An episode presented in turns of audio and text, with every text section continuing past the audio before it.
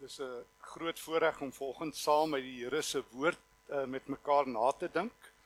Ons staan volgens stil by Efesiërs hoofstuk 2. Efesiërs hoofstuk 2 daarvan af vers 11. Uh, as ek so met 'n sleeptong praat, dit is nie um, van weet ander dinge nie, my tand is gebreek en ek moes 'n tydelike tandkry met so plaatjies, so ek praat 'n bietjie bietjie swaar verskoon maar as dit so sleeptong klink. Kom ons sit net so dan bid ons saam. Here God, ons is baie dankbaar dat ons volgens ook in U teenwoordigheid kan wees. Ons is baie dankbaar Here dat ons U woord het as die lig vir ons pad, as die lamp vir ons voet. Dankie dat ons hier in Kerstyd U kan loof saam met engele wat dit elke dag doen. Dankie dat ons dit ook ver oggend kan doen. Dankie dat ons in Pretoria terwyl baie mense hooplose liedere sing, volgens saam met gelowiges hier en op baie ander kerke en ook reg oor ons land en reg oor die wêreld kan uitroep Christus is die Here. Baie dankie Here dat U vir ons buitengewoon goed is. Dankie dat U ons liefhet, eerste liefhet en laaste liefhet en al die pad. So liefhet dat U U heilige woord vir ons gegee het. U Heilige Gees vir ons gegee het. U self vir ons gegee het aan Golgotha se kruis. En dankie dat ons dit vanoggend kan vier en kan beleef en dankie dat ons uit die woord uit kan lees en daaroor kan nadink. Breek dit vir ons soos lewende brood in die naam van Jesus. Amen. Ek die Engelse het 'n goeie uitdrukking, 'n spreekwoord wat in Afrikaans nog meer geldig is. A good fences make good neighbors. Goeie grensdrade maak goeie bure.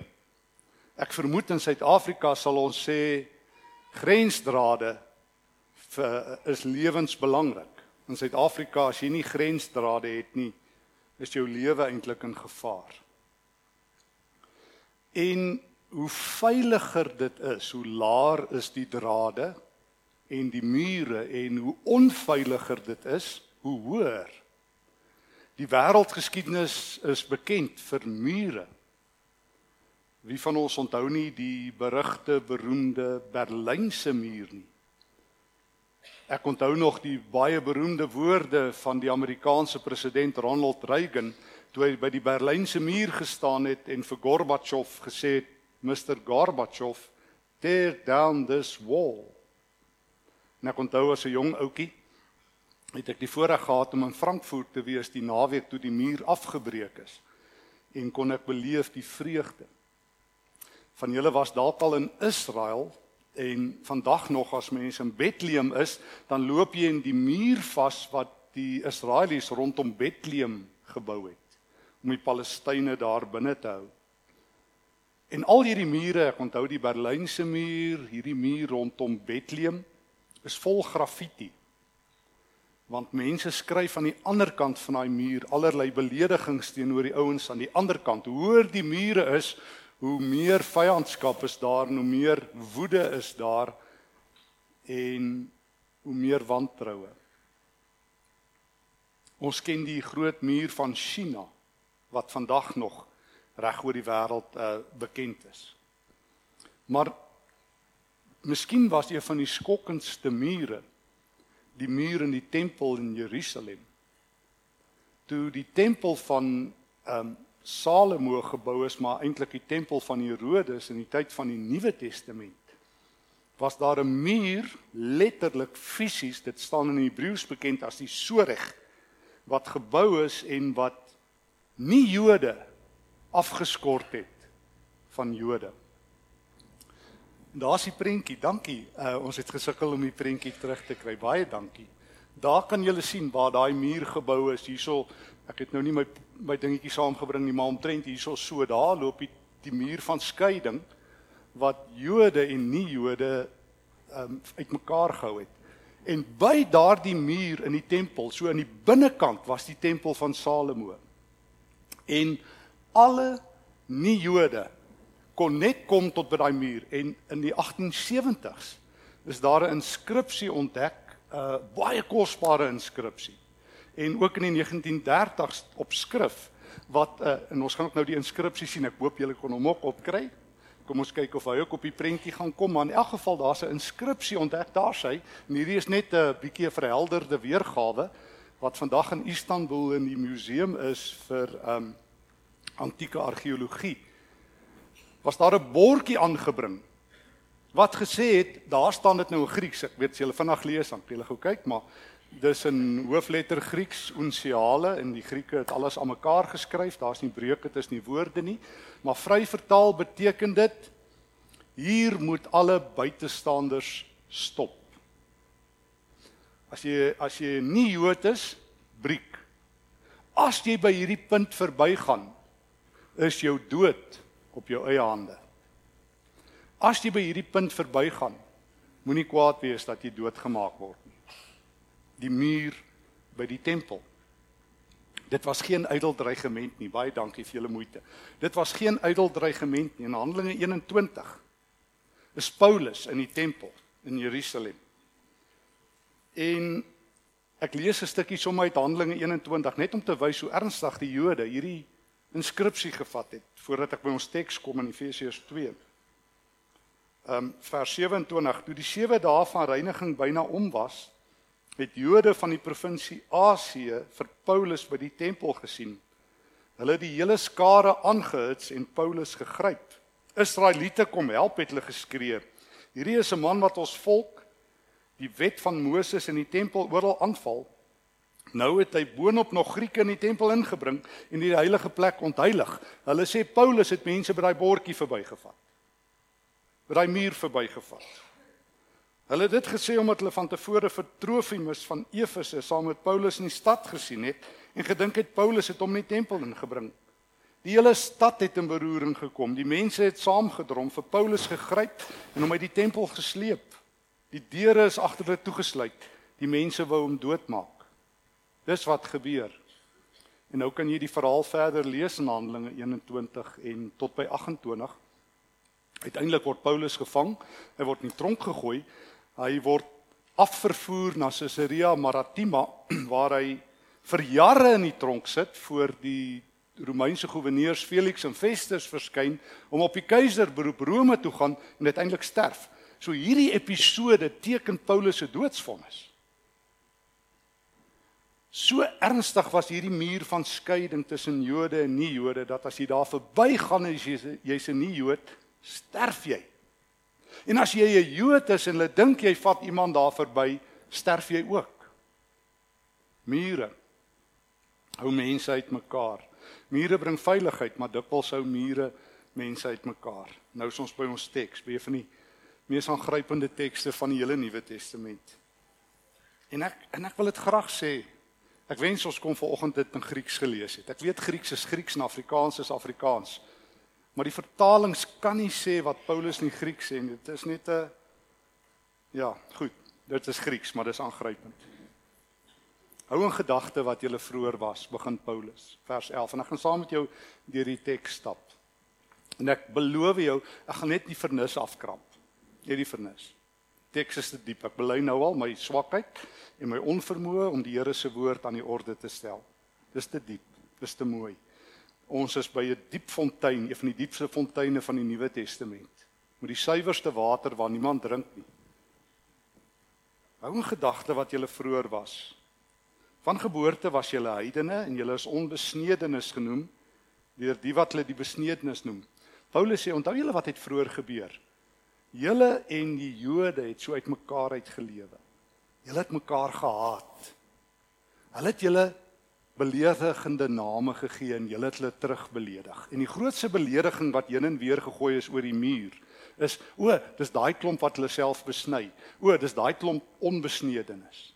Dit was 'n skeldnaam. Dalk het jy ook groot geword met skeldname. Dalk het jy 'n bynaam gehad wat jy verpes. Het dit al met jou gebeur as die skole reunie sou en na 40 jaar sien ouens en al wat hulle van jou kan onthou is jou bynaam. Het dit al met jou gebeur of met iemand? O, daar's ou vet Faaitjie. Faaitjie is dalk nou brandmaar, maar maar dis Faaitjie. Kyk hoe lyk hy. Maar byname is verskriklik. Ons land het ook skeldname. Wat oor kleurgrense, oor politieke grense. Foo, mens nie eens oor sport praat nie. Wat se wat se name oor grense gaan, maar dis tipies van mense wat mekaar nie vertrou nie en denk beeldige mure tussen hulle het om die ouens aan die ander kant van die draad met slegte name of skeldname te benoem. Die skeldnaam sê Paulus met julle onthou was besnedene en onbesnedene. Dit was die grootste belediging in Jerusalem. Maar nou kom Paulus en hy sê ouens, kom ons vergeet die skeldname. Kom ek sê iets wat julle was vroeër, vers 12. In die tyd, dis voordat jy 'n gelowige was. In daai tyd was julle sonder Christus. Vergeet nou wat mense van mense sê. Hoor wat sê die Here oor jou. Hoe weet jy hoe was jy vroeër? Jy was sonder Christus. En weet jy wat beteken dit om sonder Christus te weet? Wees dan jy, Paulus verduidelik, jy was uitgesluit van die ware Israel. Hy gebruik in die Griekse 'n woord wat letterlik burgerskap beteken. Soos die vertaling sê, jy was nie van die ware Israel van God deel nie. Jy was ver van God ver van God. Dis verskriklik. Dis hoe Paulus die wêreld teken, die wêreld waarin hy lewe, die wêreld waarin ons lewe. Weet julle hoe verskriklik is dit as jy van die wêreld net een ding kan sê? Ver van God. Sonder deel van die verbonde en beloftes, hoor nog iets, sonder hoop en sonder God. Paulus sê ouens, weet julle wie was julle? Jy was kyk net weer sonder Christus sonder God ver van God en sonder hoop. Hoop is op uitverkoping in die hele wêreld. Uh het jy dit ook agtergekom? Hoop is skaars. Nie net in Suid-Afrika nie, moet geen fout maak nie. Hou 'n bietjie internasionale nuus dop. Hoop is op uitverkoping. Niemand wil dit hê nie. Almal dink hoop is so ietsie, weet. As jy vir ouens nou vra hierdie tyd van die jaar, het jy hoop vir die volgende jaar? Wag, wag. Niemand het nie. Weet jy waarmee koppel Paulus hoop? Nee nee, die vraag is met wie? Hy koppel hoop aan Christus. Hy sê, weet jy wanneer is jy waaragtig hopeloos en hooploos en ver en verlore en op jou eie en en regtig op 'n patetiese plek as jy sonder God en sonder Christus is. So julle ouens sit nou en wonder oor al hierdie mure tussen mense, maar die hoogste muur wat daar is, is die muur tussen mense en God. Daar's nie net mure tussen mense nie, die muur in Jerusalem, die muur in Berlyn, die muur waar ook al. Die hoogste muur wat daar kan wees is wanneer daar 'n muur tussen jou en God is. En jy's aan die ander kant. En God is aan die ander kant. Dit is onoorbrugbaar. Dit is onoorbrugbaar. Vroer was julle almal so. Paulus gaan aan. Kom ons lees verder. Maar nou vers 13. Maar nou Hy skree dit in Grieks uit. Hy hy wil sulke uitroeptekens sê. Maar nou, ouens, wat iets gebeur. Dat iets gebeur met hierdie massiewe muur tussen julle en God. Maar nou is julle een met Christus. Julle was vroeër sonder Christus.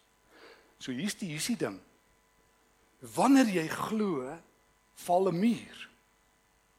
Die hoogste muur in die hele heelal, nie die langste muur soos China nie, nie die skandmuur soos die muur van Berlyn nie. Die hoogste skandmuur wat daar is, is die muur tussen jou en God. Dit maak dat jy sonder Christus, sonder God, sonder hoop, ver van God af is en in een oomblik loop Jesus die muur plat.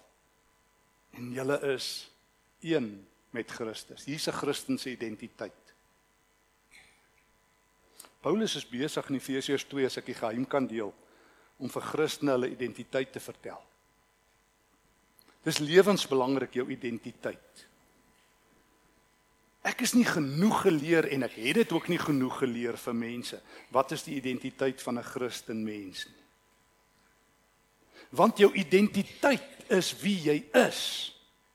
En ons laat toe dat die wêreld vir ons sê wie ons is. Ons laat toe dat die politiek vir ons sê wie ons is. Ons laat toe dat die ekonomie vir ons sê wie ons is. Ons laat toe dat ons familie vir ons sê wie ons is. Ons laat toe dat ons eie spooke in ons kop vir ons sê wie ons is. Jy's 'n mislukking. Jy's te wit, jy's te swart, jy's te bruin, jy's te links, jy's te regs, jy's te bo te onder. Jy noem dit en jy's altyd in die moeilikheid want jou identiteit in die wêreld is altyd ons en hulle. In en uit. Reg en verkeerd. Goed genoeg nie goed genoeg nie. O altyd oral en elke dag word jy geweeg en raai wat meeste mense meeste mense of jy hier bly of daar bly of deur bly is te lig. Paulus sê vir ons nee nee nee. Nee nee nee jy is een in Christus as jy glo. Hoor nou. Vroer was jy ver. Nou is jy naby deur die bloed van Christus. Toe Christus gesterf het, het sy bloed daar by die kruis die muur uit die pad gewas, gebreek, gestamp. Daar's 'n pad deur die muur. Christus is die pad, al die pad van die hemel af en terug. Christus is die brug God toe en terug. Christus is die brug God toe en terug. Die muur het geval. God en die engele het uitgeroep, "Tear down this wall, Christ." En Jesus het die hemel kon die muur nie vat nie. En toe val hy. Want waar Christus is, val mure. Hoë mure. Dis af. Julle is nou naby ken so baie Christene. Ek hoor dit week na week, dag na dag. Christene wat sê ek voel so ver van God. Dit is 'n leuen. Leers wat sê God, jy is naby aan God. Hier staan dit in die woord. Ek wonder hoe mis ons dit. Hier staan dit, julle is nou naby. Wie se skuld is dit dat jy naby is? O Christus in. God sê, Christus sê, jy is nou naby aan hom omdat jy glo. Is dit nie die beste nuus ooit nie? Is dit nie die nuus van Kersfees nie? Is dit nie die nuus waarna jy verlang het nie? Vraag is nie hoe jy daaroor voel nie. Vraag is nie hoe jy daaroor dink nie, want want meeste mense as ek vir hulle as hulle vir my sê hulle is ver van God af, dan sê ek glo nie die Bybel nie. Glo nie Paulus nie. Nee, maar hulle het dit nog nooit gelees nie. So nou is die geheim uit. So jy het nie meer 'n verskoning as jy volgens hier by die deure uitstap nie. Jy het nou nie meer 'n verskoning nie, reg? As jy nou ooit weer sê As jy nou ooit weer sê ek voel ver van God af, kry jy lewe. Christus en ek bedoel. Christus en. Want as jy in Christus is, sê Christus, nie jy nie, sê Christus, ek is nou naby aan jou. Want die muur het geval. Die muur is af. Julle het nou naby gekom deur die bloed. Paulus vat dit 'n stap verder in vers 14. Hy skree dit nog 'n keer uit. Verstaan julle nie? Christus is ons Shalom, ons Irene, ons vrede. Verstaan julle nie? Julle het dit nie gesnap nie. Daar is nie 'n muur nie. Daar is nie woede nie. God is nie kwaad nie. Hy het nie meer 'n rottang nie. Die die die die die woede van die hemel het afgekoel. Christus het die weerlig gevat. Daar's vrede. Nee nee, hy maak dit nie. Hy is jou vrede. In Kerstyd 2018 is die wêreld in groter onvrede as ooit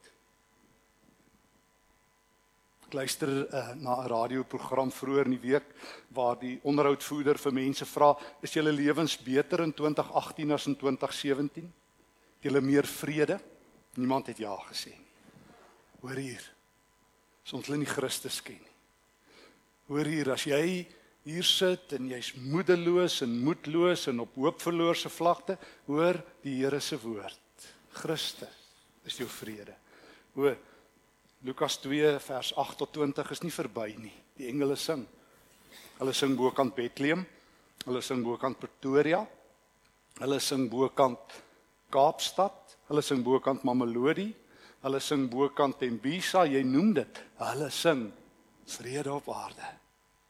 Christus, die muurafbreker, is hier. Sy bloed breek die muur af. God is naby. Maar as 'n tweede muur wat val. Vers 14, hy wat die twee Jode en nie Jode een gemaak het deur sy liggaam te gee, het hy die vyandskap afgebreek wat vroeër soos 'n muur skeiding gemaak het. Vers 15, die wet van Moses met al sy gebooie en bepalinge het hy opgehef en deur vrede te maak het hy in homself die twee Jode en nie Jode tot 'n nuwe mensheid verenig. Die tweede muur is die muur tussen mense. O, nooit en nog nêrens in die afgelope klompie jare was die mure tussen mense in die wêreld so hoog soos in 2018 nie. Nog nooit. Ook in ons geliefde land is die mure hemelhoog. Die skandmuur van skeiding. En Paulus sê Christus het nie net die muur Godwaarts afgebreek nie, maar hy die muur menswaarts ook gelyk gemaak. O by die kruis kom daar 'n nuwe mens tot stand. Ek wens ek het dit geweet. Ek wens Afrikaners het dit geweet. Ek wens Engelse het dit geweet. Ek wens Zulu's het dit geweet. Ek wens ons het Efesiërs 2 ernstig opgevat want Paulus sê daar's 'n nuwe geslag. Hy sê letterlik in Grieks 'n 'n nuwe mens op aarde. Jy kry Jode en dan kry jy Grieke, want hierdie nuwe geslag mense, 'n nuwe spesies is ontdek by die kruis. Argeoloë moes dit gevind het, teoloë moes dit gevind het, kerklikes moes dit gevind het. Maar al wat ons het is skiet my deur my Afrikaner hart en skiet my deur my Zulu hart of wat. Maar nêrens sê Paulus is daar meer so iets nie. Jy het nou 'n Jesus hart. Hoor maar, ek het 'n Duitse hart en 'n Afrikaner hart en 'n Duitse hart en 'n Datse hart en dan dan toe ek dit nou eendag vir iemand sê toe neem hy so 'n bietjie aanstoot. Toe sê ek, maar ek neem aanstoot dat jy nie die woord van God glo, dat jy nou 'n Jesus hart het nie. Jesus het sy hart vir jou gegee. Jy is 'n nuwe geslag. Jy het 'n nuwe reisdokument. Oor die wêreld mag sê jy dalk Suid-Afrikaanse burgerskap of as jy besoekers is dalk 'n Australiese paspoort, maar Christus gee vir jou sy reisdokument. Jy gaan nie met jou Afrikaanse paspoort die hemel haal nie. Hoor die woord van die Here. Jy gaan ook nie met 'n green card dit haal nie. Jy gaan ook nie met 'n Australiese paspoort dit haal nie. Jy gaan dit haal met jou nuwe reisdokument. Hoekom gebruik jy dit nie? Jy het vrye toegang na God toe. Jy het vrye toegang na mense toe. Die mure is af. Daar's 'n nuwe mensheid. By die kruis hoor, nie manisties nie, by die kruis kom maar 'n nuwe geslag. Ons noem hulle Christene. Kinders van God. O, ek bid in Afrikaans, ek droom in Afrikaans en ek skryf in Afrikaans en nou dan in Engels en so 'n bietjie in ander taal. Maar my hart klop vir Afrikaans. Maar ek weet dis nie my identiteit nie. My identiteit is ek se Christen. Ek's 'n kind van Christus. Kind van God. Ek is een van Jesus se mense en daarom kan ek kan ek met Engelse oor die weg kom. En met Zulus oor die weg kom en met sondaars oor die weg kom want ek kan nie eens meer sê ek het 'n sondaar hart nie want dan sal Jesus sê het jy nie Efesiërs 2 gelees nie? Jy het 'n nuwe hart. Die muur is af. Vers 16 as 'n nuwe liggaam deur die kruis het Jesus mense ook na mekaar toe gebring. Toe hy gekom het vers 17 is dit nie aangrypend nie het hy vrede gebring. Vrede vir julle wat ver was en vrede naby. O as ons Jesus verstaan sal weer hoop wees vir die wêreld. Deur hom vers 18 het ons almal Jode en nie Jode vrye, vrye, vrye toegang tot God. Het jy gehoor? Vrye toegang. Daar is nie 'n fooi nie. Ons almal, maak nie saak of jy jonk of oud, ryk of arm, bruin of geel, wit of swart, man of vrou, ryk of uh, uh, werkloos, maak nie saak nie. Jy het vrye toegang.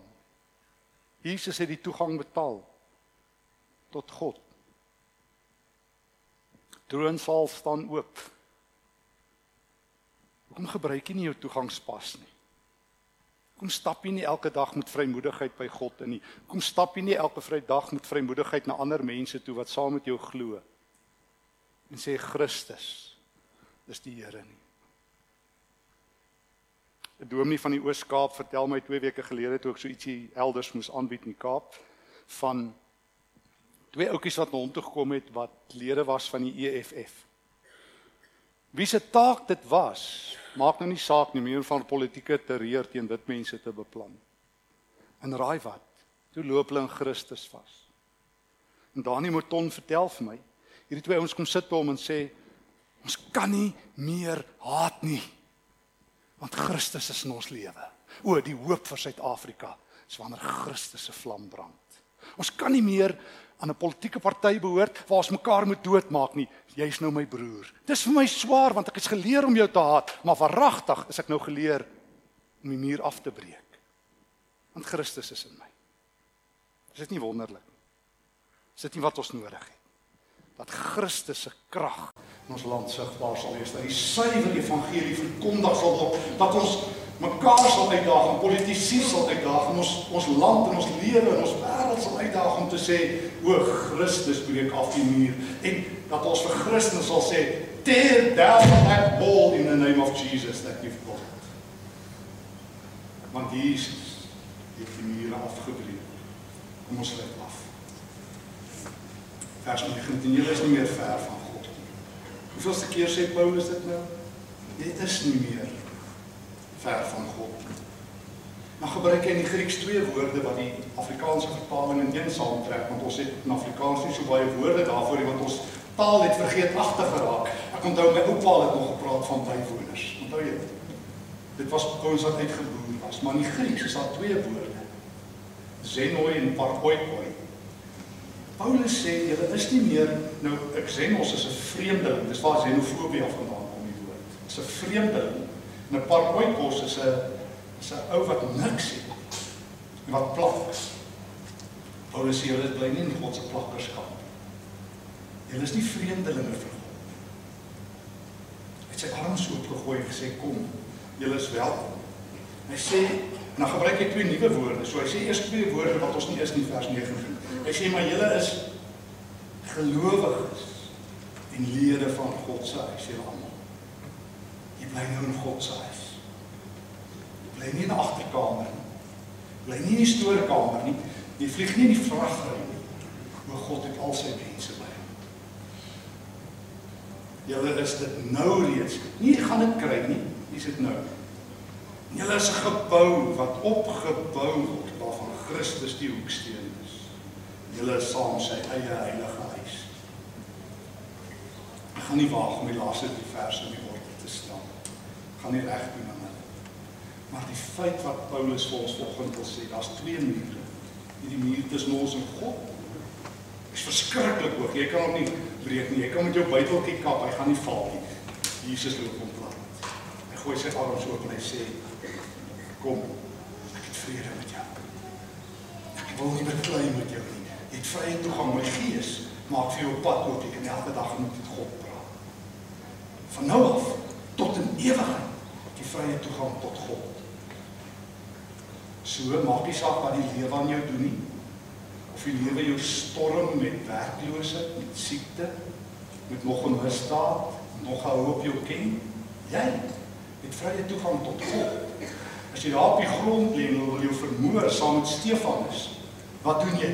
Dan bid jy nie Here straf hulle nie. Ek het vrye toegang tot God. Here God, ek sien U. Onthou jy, dis wat Stefan doen, wat Stefanus doen as hom wil vermoor. Ek gebruik my pas. Here, ek het toegang tot U. Ek het toegang tot U. Ek het dit al vertel, maar kan ek dit weer sê? Ek onthou toe ons my eendag wou doodskiet met die 9 mm teen my nek. Was dit my gebed? Here, ek het vrye toegang tot U. Kom haal my. Laat my maar skiet. So sê my vriend George Nel, hijacker moet my nie dreig met die ewige So, Here, genaal my, ek het vrye toegang. Ek het vrye toegang. Here, kom. Daar kom 'n tyd onthou ek op my pa gesit het. Jare terug as 'n jong ouetjie en hy aan kanker sterf en hoeveel se keer teen kanker geveg het vir 10 jaar. En vir ek sê my kind het geslaag met behandeling en ek sê pa asseblief. Jou jou tweede kleinkind is op pad. Net een keer, nog net een keer vir chemoterapie asseblief. My pa het my so gekyk en gesê my kind, my nie weghou van die Here af nie, hy van hy roep my. Hy roep my. En ek het verstaan dat my pa het my iets geleer wat ek vandag nog onthou. Dat my toegangsroete tot God is belangriker as enigiets anders. En of ek hier is, en of ek daar is, en of ek sterwe, ek is die Here se. Die muur het geval. As daar mure in jou lewe is, wil ek in die naam van die Here vir jou sê, tear down that wall. As daar mure tussen jou en mense is, breek dit af in Jesus se naam. Nie monisties nie, nie polities nie, in Christus se naam. Want hy is die afbreker van mure. Ons bou dit maar weer môre op as ons dit self afbreek. Vertrou my, ek weet, ek doen dit ook. Maar wanneer Christus die mure tussen my en medegelowiges plat loop, Dit gaan nie net oor politiek nie. Sommige mure van woede tussen my en ander mense wat op glo. Sommige simpel goeders. Breek dit af in Jesus se naam. Hy is ons vrede. Die mure het geval. Ons almal het vrye toegang. Ons is deel van 'n nuwe volk. Ons het 'n paspoort. 'n Reisdokument wat tot in ewigheid geldig is, gestempel deur Jesus Christus, afbetaal deur sy bloed. Vrye toegang deur die Heilige Gees gewaarborg tot aan die voete van die Allerhoogste. Mag jy op hierdie dag en in hierdie dag beleef dat daar vrede is. Christus is ons vrede. Amen. Here baie dankie dat U die afbreker van mure is. Ek is goed om dit weer op te bou. Ek is jammer nie. Bou baie keer 'n muur tussen my en U. Maar onthou Jesaja se woorde dat U oor is nie te hard om te hoor of te doof om te hoor nie maar my sondes is baie keer 'n muur. Breek dit af, Here. Here, ek bou baie keer sommer net simpel mure tussen my en mense. Sommige net omdat ek dink ek is reg en hulle is verkeerd. Mense wat wat ook in U glo. Ek is jammer, Here. Breek dit af in my lewe. Dankie dat U ons vrede is, ook op hierdie dag. O Here, waar die wêreld en ons land in soveel haat en donkerte is, breek af die mure asseblief waar waar ons wêreld soveel hooploosheid beleef, breek af die mure. Laat die evangelie van Jesus Christus helder skyn oor Suid-Afrika. Helder skyn oor die wêreld. Dankie dat ons nie ver van U af is nie. Dankie Here dat ons nie hooploos is nie. Dankie dat ons vrye toegang tot U het ons gebruik het. Ons dankie vir ons lewe in Christus.